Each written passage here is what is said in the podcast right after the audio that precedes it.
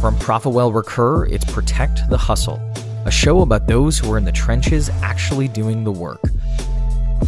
I'm Patrick Campbell, and on today's episode, we're going deep into customer research, why it's important, and how to make it a bedrock of your company's success. Be sure to listen to the end of the episode for how you can get in on this week's book giveaway.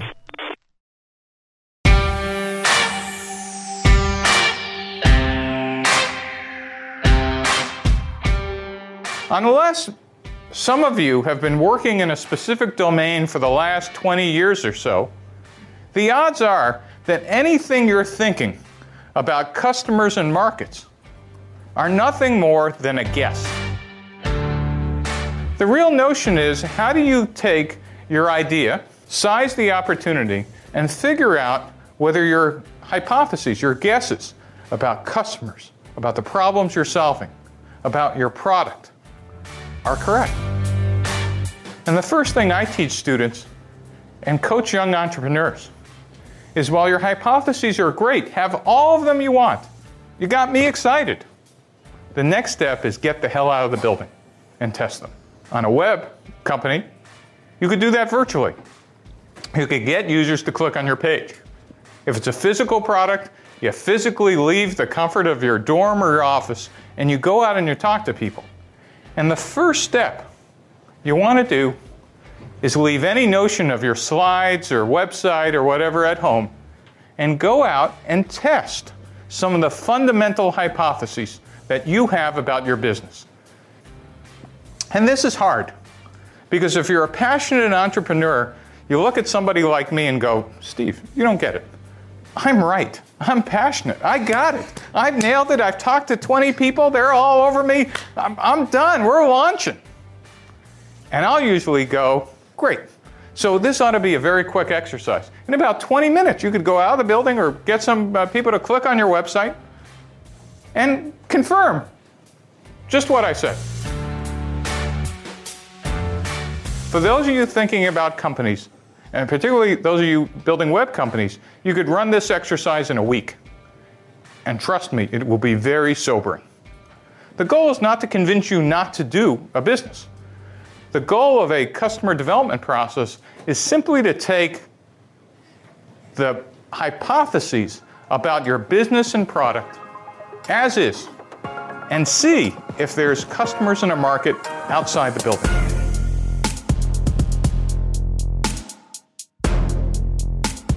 That was Steve Blank, a Silicon Valley veteran, speaking to a class at Stanford on the importance of customer development and using customer research to get close to your customer. This whole notion of knowing your customer is something we hear about all the time. It's one of those startup platitudes that every luminary of Silicon Valley or business advisor likes to use to distill down their experience and advice to one little nugget of truth, like it's somehow the Rosetta Stone of business success. Just focus on your customer. And while I wholeheartedly agree, I don't think most of us do, or rather, most of us don't care or aren't willing to put in the work to truly focus on our customer research. Take, for instance, this data. When we surveyed 1,800 founders and executives and asked them, how many customers in your organization are you talking to in a non sales capacity per month? Or put another way, how many customer research conversations are you having in any given month? Seven out of 10 businesses who responded said that they were talking to less than 10 customers. And this was consistent even amongst companies doing 50 million or more in annual revenue. Something's wrong here because, as we'll chat about in a bit, those companies doing customer development are growing at 2 to 3x the rate as those who aren't. But we aren't doing our homework. We either don't get what focusing on our customer actually means, we don't know how to research and understand our customer, or we simply don't need to focus on our customer and it's just unimportant, even though all of these smart people say the contrary. So that's what we're going to talk about today customer research. Why is it important? Is it important? What exactly it is? And what you can ultimately do to get your feedback cycles humming to truly focus on your customer. Because at the end of the day, if you don't know who your customer is, then how the hell are you going to know what to build, how to sell, how to price, and just who in the world you're working so hard for?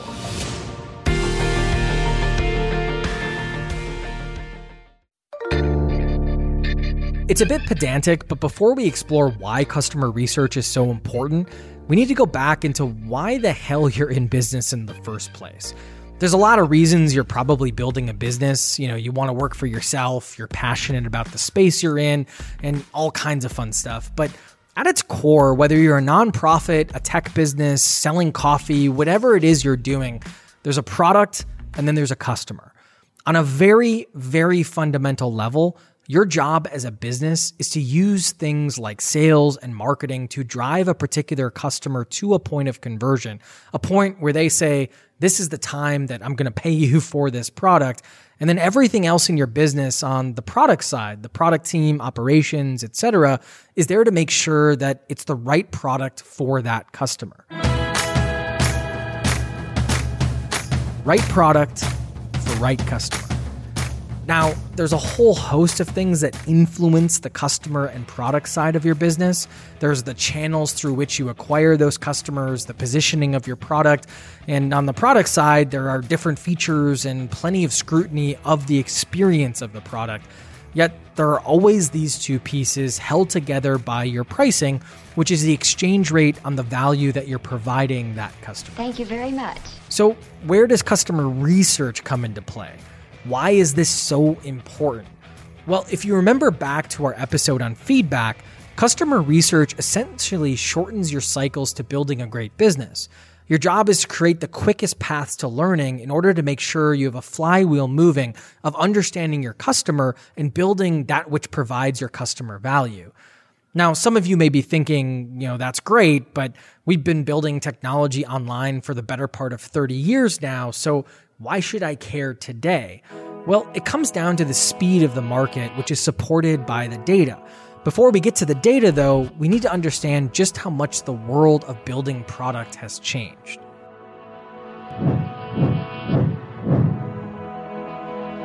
In the past three decades, we've gone through three major shifts.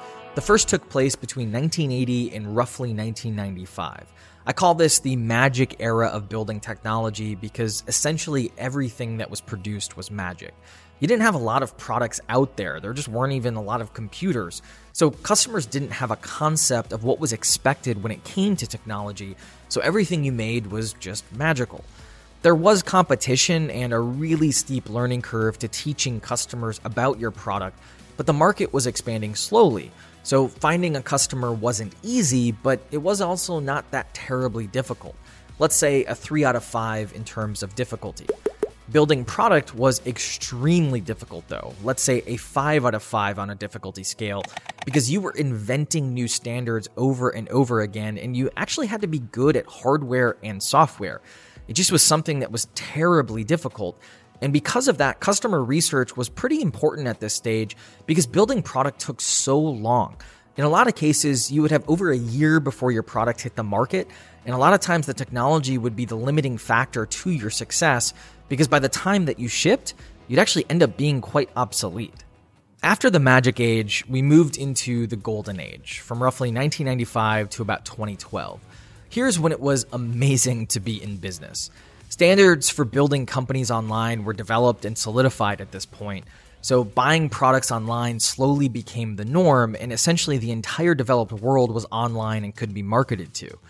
Building product dropped to about a 2.5 out of 5, mainly because all of these standards were already established, and all of these DevOps tools, the cloud, and the like made building product or the actual technology quote unquote easy, or at least much easier than the previous age. And finding the right customer was a two out of five in difficulty because people were coming online so quickly. There was just this mass market that could be marketed to and ultimately sold the technology that you were building in a much more rapid space than the previous age. We hit a sweet spot where basically customer research wasn't really as important because if you could build quick enough, you didn't have a ton of competition and could take the market. Think about Netflix or Amazon. They're obviously titans of technology, but the market also helped them immensely. The age we're in now, which started right around 2012, is the post golden age. Now, building the technology is close to a 1.5 out of 5 for most of our businesses.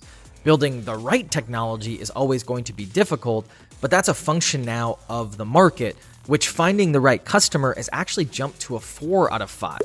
It's never been easier to run ads or get access to a customer, but it's never actually been harder to acquire a customer because consumers are getting hammered by offers and all types of fun stuff.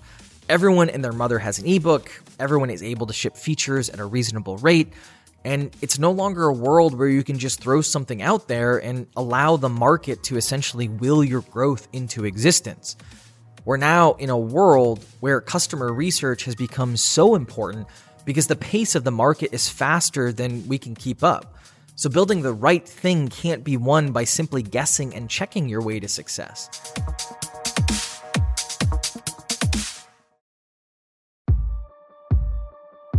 We see this phenomenon in the actual market data.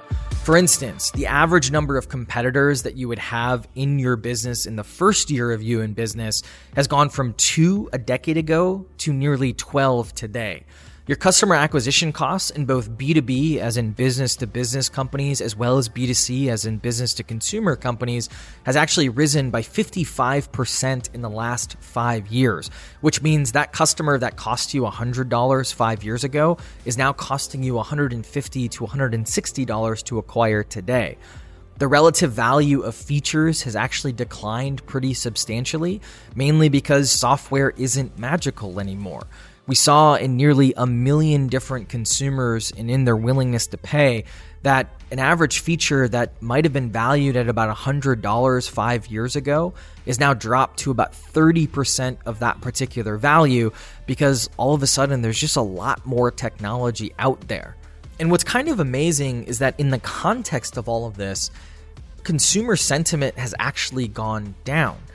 No one's going to stand up and say that software is worse today than it was 10 years ago. But what's fascinating is that when we measure Net Promoter Score or NPS, which is a measure of customer satisfaction, we've actually found that NPS has gone from an average of 34 five years ago to now an average of about 10. So we're sitting in this world where software is still kind of magical, but it's lost a lot of its allure and since we're sitting in this post golden age when it comes to acquisition, it's actually much harder to acquire customers and find your market than it was to actually build your cool piece of technology or your product. Product will always be difficult to build, but the world of distribution has actually been upended and growth is actually under attack by the density that's happening in the market.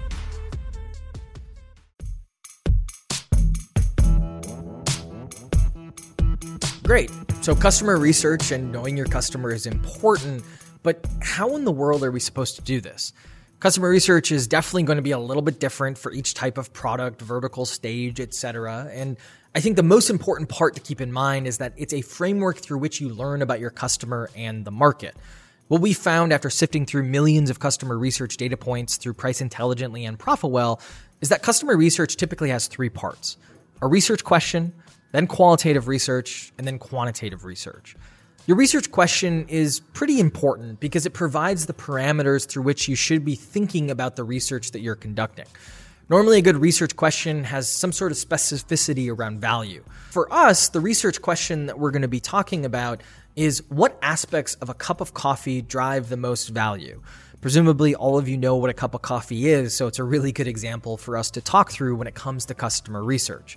Imagine we're doing this as a firm trying to launch a new type of coffee or trying to take on a specific coffee competitor. Once you've nailed down your research question, it's time to do what Steve Blank tells us to do, and that's to get out of the building and do some qualitative research.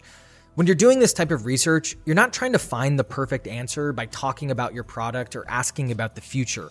You actually shouldn't do that because it biases your answers, but it also doesn't really get to the core of what you're trying to do. You're more of a prosecuting attorney trying to drill down into the psyche of your interviewees to scope down their problems and all of the facts around their problems that you're trying to solve. Most importantly, though, you gotta get out of the building, which is exactly what we did for our research question surrounding coffee. We went out to the streets of Boston to talk to Dunkin' Donuts, Starbucks, and Blue Bottle Coffee customers to understand how they thought about coffee, what they valued in coffee, and ultimately if we were on the right path with coming out with a new type of coffee.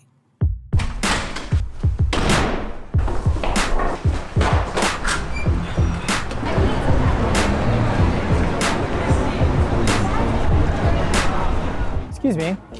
Do you like coffee? I'm doing a report on coffee. Do you guys like coffee? Do you like Dunkin'? Sorry, we're a little bit. Okay, no worries. We'll see ya. Quick question about coffee. Nope. All right. Thank you. That's what's hard. You have to go up to strangers and ask them what they want. Can we ask you a quick question? Quick question. About, can I ask you a quick question? Quick question. Do you mind if I ask you a question or two? Coffee? Coffee? Coffee? Coffee? Coffee? Coffee? Quick question about coffee. I'm not selling anything. Just a really quick question about coffee. Literally two questions. Oh wait, no worries. No, got it. No worries. No, no. Hard no. Got it. This stuff's not easy.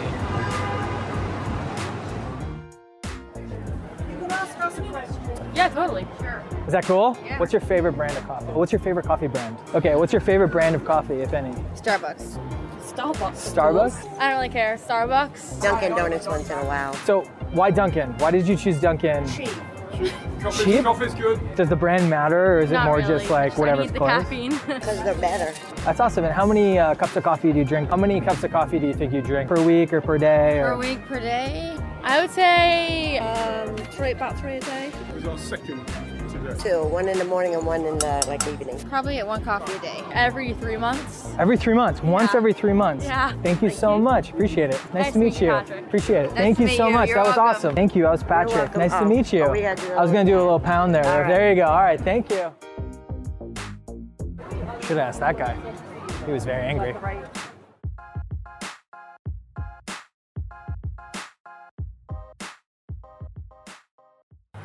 So, doing your qualitative customer development, it can be really, really tough, especially when you're literally going on the street and basically asking strangers for information. As you saw there, a bunch of people were just hard nosed. They didn't really want to talk to me. But it's really, really important because at the end of the day, you have to get out of the building and actually talk to the people who are going to be the ones theoretically purchasing your product. You're getting out there because you're trying to get over the preconceived notions that you have and the hypotheses that you have, you're trying to validate and invalidate them.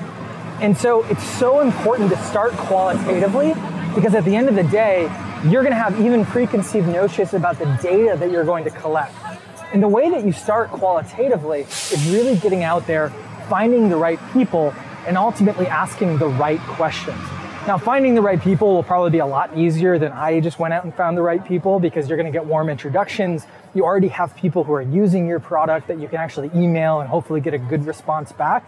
But ultimately, the questions are key. And to go a little bit deeper on how to ask these particular questions, I got a little help from Des Traynor, the founder and head of strategy over at Intercom, who's going to go a little bit deeper into what's a good question and what's a bad question. It's always useful to ask uh, to like, avoid dead end questions. So like dead end questions are things like uh, you know are you doing this or uh, it's like will you do this or how many times have you done this or is it true that or now these are all dead end because they can be answered with a yes or no and you won't get much data out of it right. The definition of a dead end question is that it can be answered very, very tersely without giving you any context or information that's useful whatsoever. Uh, and there are lots of them.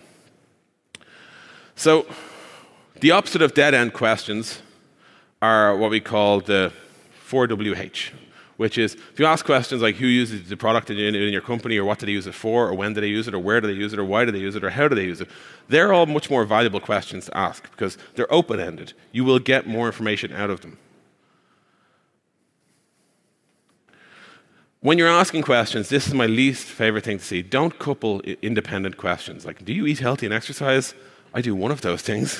uh, uh, how, usable and well designed is our product? How reliable and fast is our product? You're asking two different questions, and I'm going to answer with, like, you know, it's really, really good, yeah. And they're like, really good what? I'm like, well, you didn't specify. Uh, or how important is our reports and projections feature? Two different features, dude. You know. Um, also like provide a meaningful time frame for them so like if you say do you exercise i think everyone like will sort of answer yes but like a better question actually hits that reality is like in the past week like how many times have you exercised? In the past week how did you think about exercise? In the past week what are your plans for exercise in the past week? Uh, like they're actually what gets to reality basically. Uh, or you know so like it also helps people avoid aspirational stuff because you're focused on reality. You focus on recent, real, re- recent realistic behavior. Des's background here on how you ask the questions is absolutely crucial. Because you're going to be trying to move from a point of ambiguity to a point of understanding. When you start to hear the same answers over and over again to the people that you're interviewing, you know you're on to something. In our pursuit of figuring out which aspects of a cup of coffee drive value, we started to hear the same thing around 47 people. In building a software company here at Profitwell and Price Intelligently, we typically start to hear the same answer probably around 20 to 30 people on average. When it came to coffee, though, the main attributes people thought about when it came to why they drink the coffee that they do were first, brand, second, taste, third, temperature, fourth, country of origin, and fifth, the price. One other huge aspect of collecting data and information from customers is understanding who is responding with which answers, because you want to segment these answers appropriately to find trends. And frankly, if you're just collecting data in a blind way, oftentimes the data isn't going to be that useful because the next question is going to be well, who is saying this? Should they be credible? Are they our target customer? And yes, you're trying to find your target customer, so there's a bit of a chicken or the egg here, but ultimately that's why you want some level of demographics and some level of psychographics of your respondents.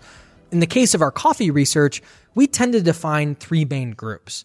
First, we ended up talking to a lot of what you would call hipsters. They didn't really drink that much coffee, maybe one coffee per day, but the coffee they preferred was always very, very high grade and they cared deeply about the country of origin. Second, we talked to a lot of functional blue collar coffee drinkers, or at least that's what we're calling them. These are people who didn't really care too much about the fancier aspects of coffee, but they cared a lot about the price and the taste. Finally, the third group that we talked to a lot was the brand loyalists. These folks sometimes drank a lot or sometimes didn't drink much at all, but they always stuck with the brand that they knew. With a few hours of our time, we honed in on these attributes and these customer profiles because they kept coming up again and again in our interviews. Now, if we were making a quick, small budget decision, maybe some ad copy that we were going to test, this data may be enough and our research would end here. It probably was a lot just to test some copy in an ad. But we want to go deeper because what if we were making a really big decision? What if we were about to spend a million dollars in time and materials to bring this new brand or this new type of coffee to market?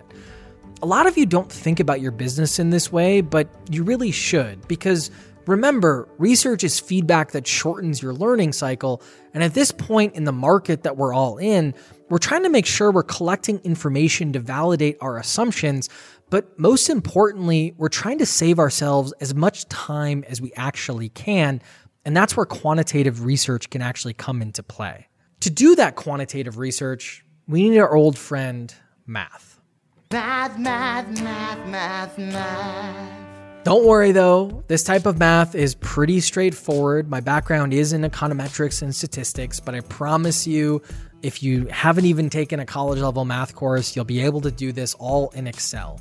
You can make it super complicated if you want, but we typically recommend starting pretty simply because if you haven't done this research before, it's one of those things where we want to get your confidence moving and we want you to start pretty small to basically get into the groove of doing this type of research. So, to quantitatively test your ideas, we start with our qualitative findings. If you remember, we found that we had three groups of target customers who kept talking about brand, price, taste, temperature, and the country of origin when it came to the attributes they value in coffee. We spoke with 47 people, but now we want to expand this to a few hundred people that we can segment on attributes like how many cups of coffee they drink per day or what their household income looks like.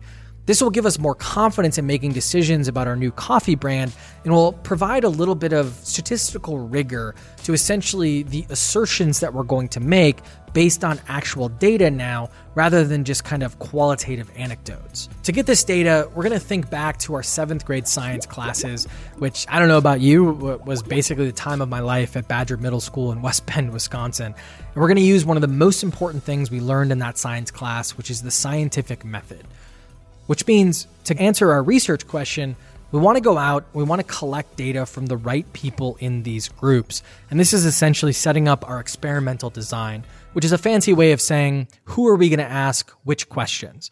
We then want to take that data from those questions, clean it of outliers, clean it of bad data, clean it of as much bias as we can, And then we want to run some calculations on that data.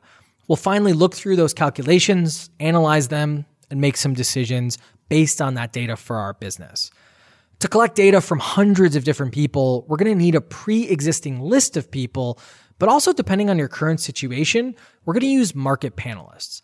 Now, market panelists are essentially people who are your target customers, but you're accessing them through a third party whose entire goal is to sell you access to a certain demographic of respondents to take a survey. These companies are wide and vast and can get you access to anyone from a soccer mom and dad in the middle of Kansas all the way to a Fortune 500 CIO in South Africa. There's definitely a cost here, though, but think about this in the context of time. A survey targeting small businesses or an end consumer can actually get filled with responses in a matter of hours for less than $1 per response. The Fortune 500 CIO may take a couple of weeks and cost hundreds of dollars per response, but you're trading time for money here.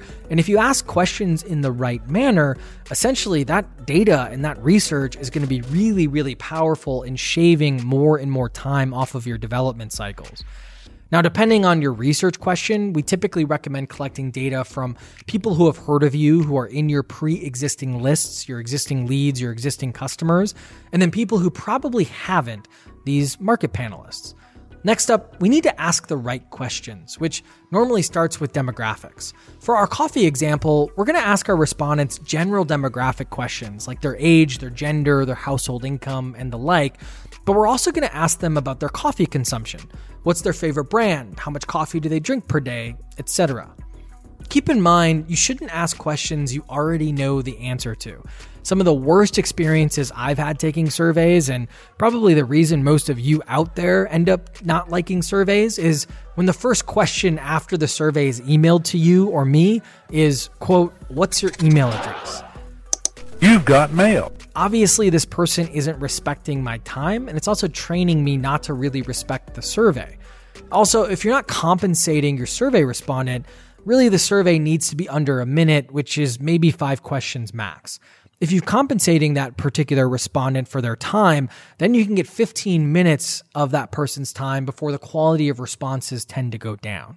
Beyond demographic questions, we also want to make sure we're asking questions that get us the right answer. Unlike qualitative questions that Des spoke about, here we want to get more specific and most importantly, force respondents to make decisions. When it comes to comparing our attributes, the brand, the price, the taste, etc., we recommend using something called max diff, which essentially presents the respondent with the different attributes and then forces them to pick a most and least important option. So, in the case of our coffee example, we showed respondents the five options brand, taste, temperature, country of origin, and price, and then asked them when you're choosing coffee, which of the following is most important? Which of the following is least important? By forcing the respondent to make a decision and doing some basic math that we'll put in the show notes, we're getting high value data. And in the case of our coffee example, we found that out of 200 respondents, most people really care about the taste. And then there's very few people, but some of them exist, who care about the country of origin. And everyone was pretty indifferent about things like temperature, meaning it's not really a valuable feature, but it's also not really a least valuable feature either. Now, what's really fascinating is when you start to slice this data by some of the segment or demographic information that we collected. In our coffee example, we noticed that as people drink more and more coffee, the less they start to care about the country of origin and the more they start to care about price. Now, what's fascinating is this other axis of value that we talked about previously is around the actual willingness to pay. And when it comes to willingness to pay, everyone wants some sort of secret formula that basically breaks down how you can get into someone's mind and actually understand their actual value for your product. But in reality, collecting willingness to pay data is actually much simpler. Rather than kind of tricking people or maybe asking them point blank, which is a really hard question for someone to answer, we can take advantage of what psychologists and economists have been studying for decades, which is the simple fact that the way that we think about value as human beings is on a spectrum. We know, for example, that this computer or this phone that you're listening to this on is definitely more valuable than maybe the cup of coffee or the water bottle that might be sitting next to you.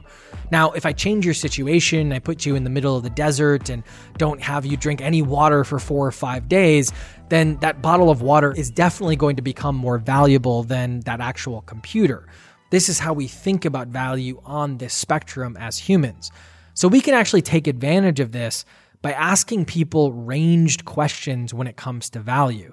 So there's four key questions that we recommend that you collect when you're trying to figure out willingness to pay. The first question is, and in the context of our coffee example, is at what point is a pound of coffee way too expensive that you would never consider purchasing it? At what point is that pound of coffee getting expensive, but you'd still consider purchasing it? At what point is that pound of coffee a really, really good deal? And finally, at what point is that pound of coffee too cheap that you would question the quality of it? Now, if I was collecting information about a very specific type of coffee or a certain origin of coffee or some sort of flavor profile of coffee, I would want to make sure that it actually prompt the survey respondent with some information about the product that I was about to ask them about.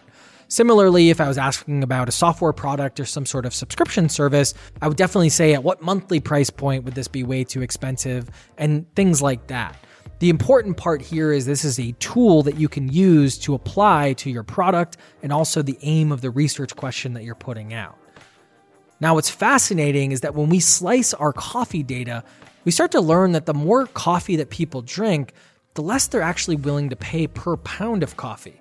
And what's really fascinating is when we start to cross reference this willingness to pay data with the relative preference data that we talked about previously.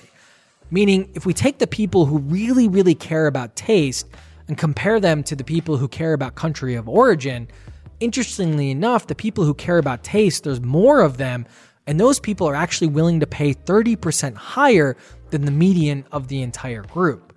Now, while there weren't a lot of people who cared about country of origin, those that did care about country of origin were willing to pay about 40% higher than the median of the group. Now, how do we use this data? Well, maybe we want to be a bespoke offering exotic country of origin type coffee, or maybe we want to go to the mass market and basically go after the higher coffee drinkers that only care about taste and are willing to pay for lots of different cups of coffee. But all of a sudden, with a few questions, we've now taken those 47 qualitative respondents and basically exploded them with data that can be segmented to our heart's content. And some of you listening to the podcast version here may be a little confused. It's a lot to follow via audio. Heck, even some of you watching the video may be a little bit confused. But don't fret. If you go to protectthehustle.com, we have a whole list of supplemental resources, including a 150 page book that we wrote that goes deep into these methodologies. The important part here is we increase the fidelity of the data we needed to make deeper and deeper decisions. There's also a whole host of other customer development tips and tricks that we'll link to in the show notes. But the big thing, again, we're not necessarily taking exactly what the customer said and only following what the customer values. We're instead taking this data, filtering it through, and then making decisions based on our business goals and ultimately where we want to go in terms of that customer value to build our business.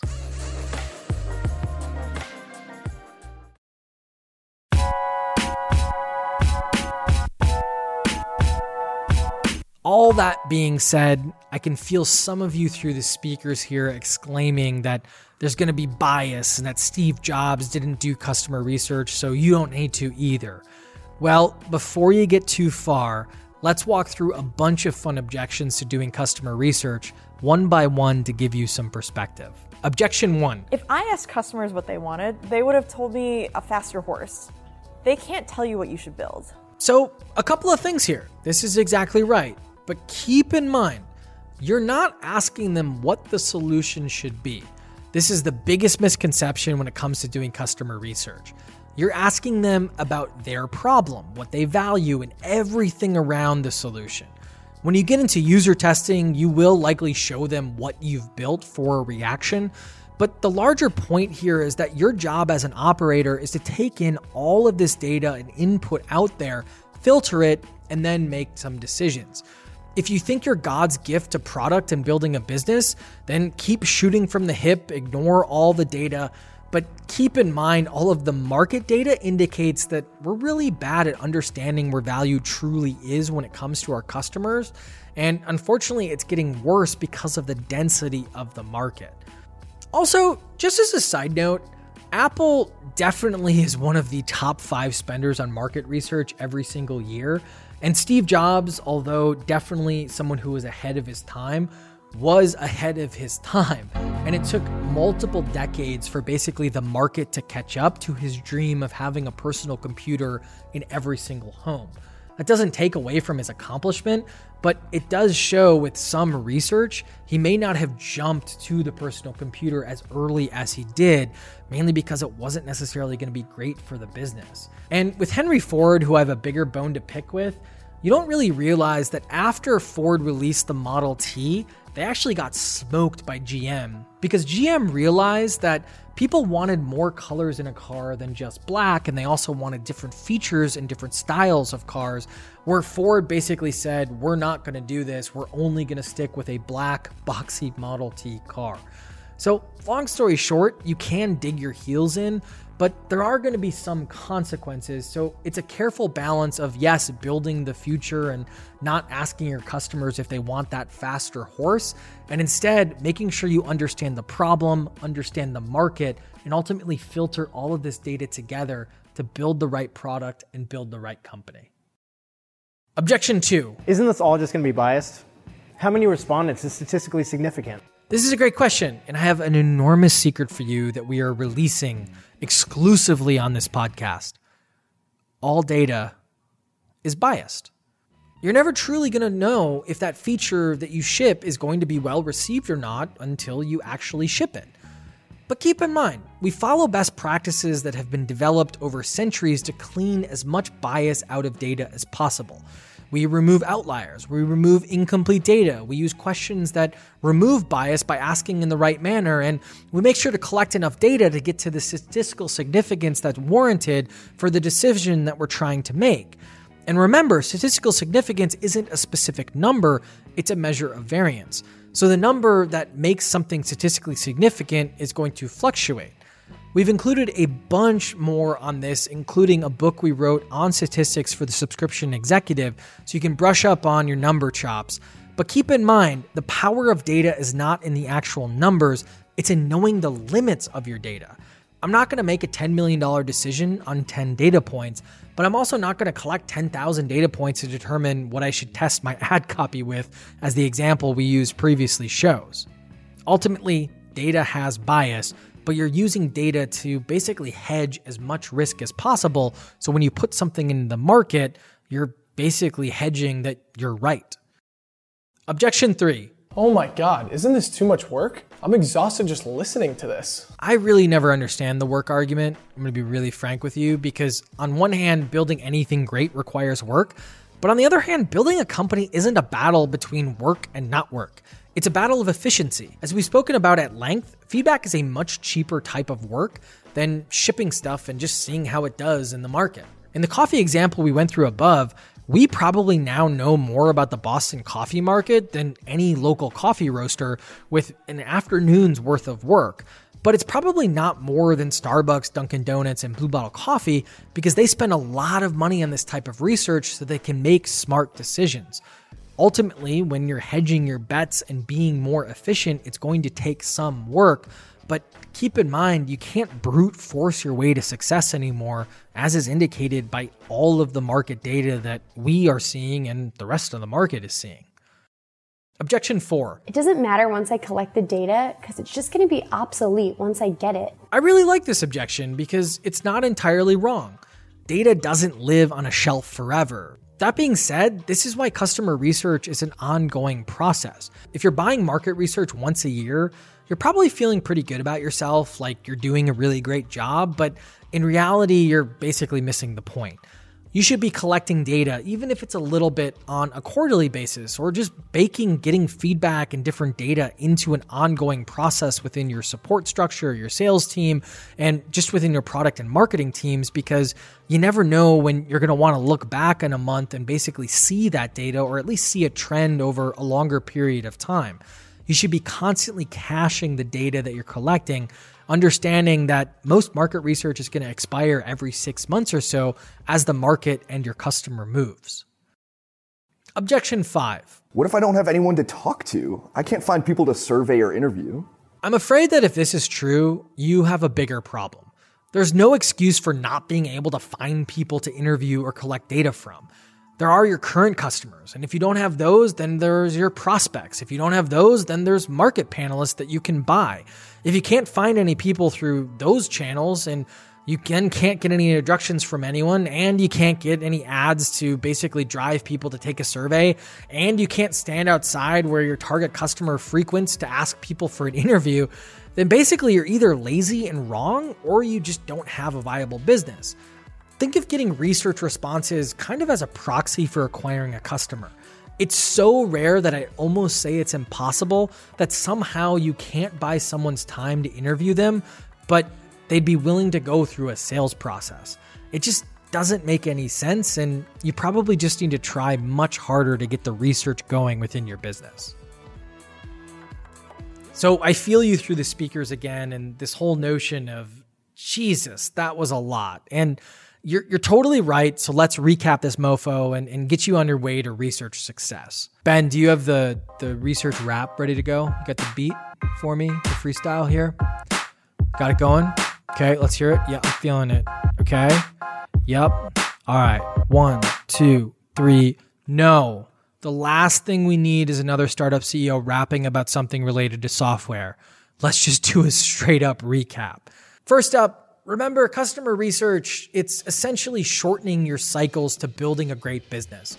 Your job is to create the quickest path to learning in order to make sure you have a flywheel moving of understanding your customer and building that which provides your customer value. Since the market is moving so quickly, you can't just guess and check your way to building the right product. You need to be more diligent around why you're building what you're building, especially since all data indicates what our product teams think they're building for value is not what's actually providing value. Next, there's three layers to good customer research. First, a good research question. Don't go too broad that you're basically trying to answer everything. And a good rule here is that you want to be able to answer the question within a reasonable level of certainty within four to six weeks. Next, go after qualitative research. Go out of the building and actually talk to folks. You don't have to get out of the actual physical building, but make sure you're talking to folks in a high fidelity manner, asking them broad questions so you can basically test your own biases and start to figure out as people begin to repeat things what you should go deeper on depending on the scope of your question. And the final piece of the research puzzle is go quantitative. If the question or scope of the risk you're trying to hedge warrant it, don't be afraid to go quantitative by collecting data from the people you want to learn from and using the right question and survey methodology to mitigate your bias as much as possible. Data in the aggregate isn't going to be that interesting though, so remember to segment, segment, and segment some more. Now, the final piece of this whole puzzle is keep in mind that your goal is to understand your customer better than anyone else because that's going to let you make the best decisions when it comes to your business. You're not trying to get your customer to tell you the answer, what to build, and all that kind of fun stuff. You're trying to get them to give you feedback in a scaled and organized manner to properly shorten your cycles of learning. You got to stay on that quickest path to learning. That's what's crucial to success. After running countless, I mean, we could count them, but after running a lot of different research studies, both internally and externally for different customers, what I recommend doing is making sure you start small and create a culture of feedback and customer research.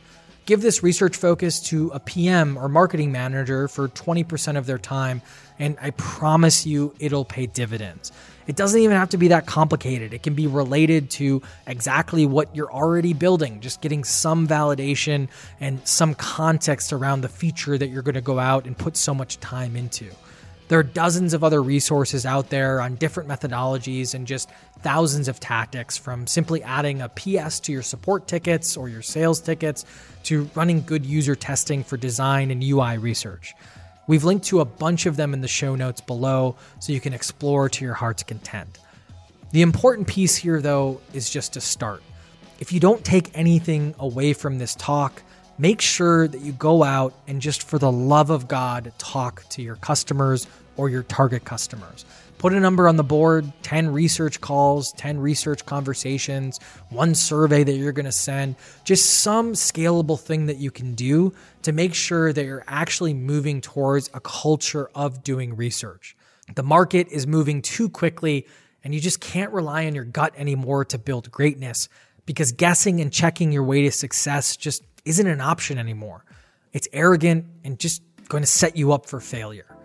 Instead, do your research, filter your research, and keep that feedback coming because at the end of the day, research is the only thing that's going to help you get closest to the customer. And if you remember from previous conversations before, whoever gets closest to the customer is ultimately going to win.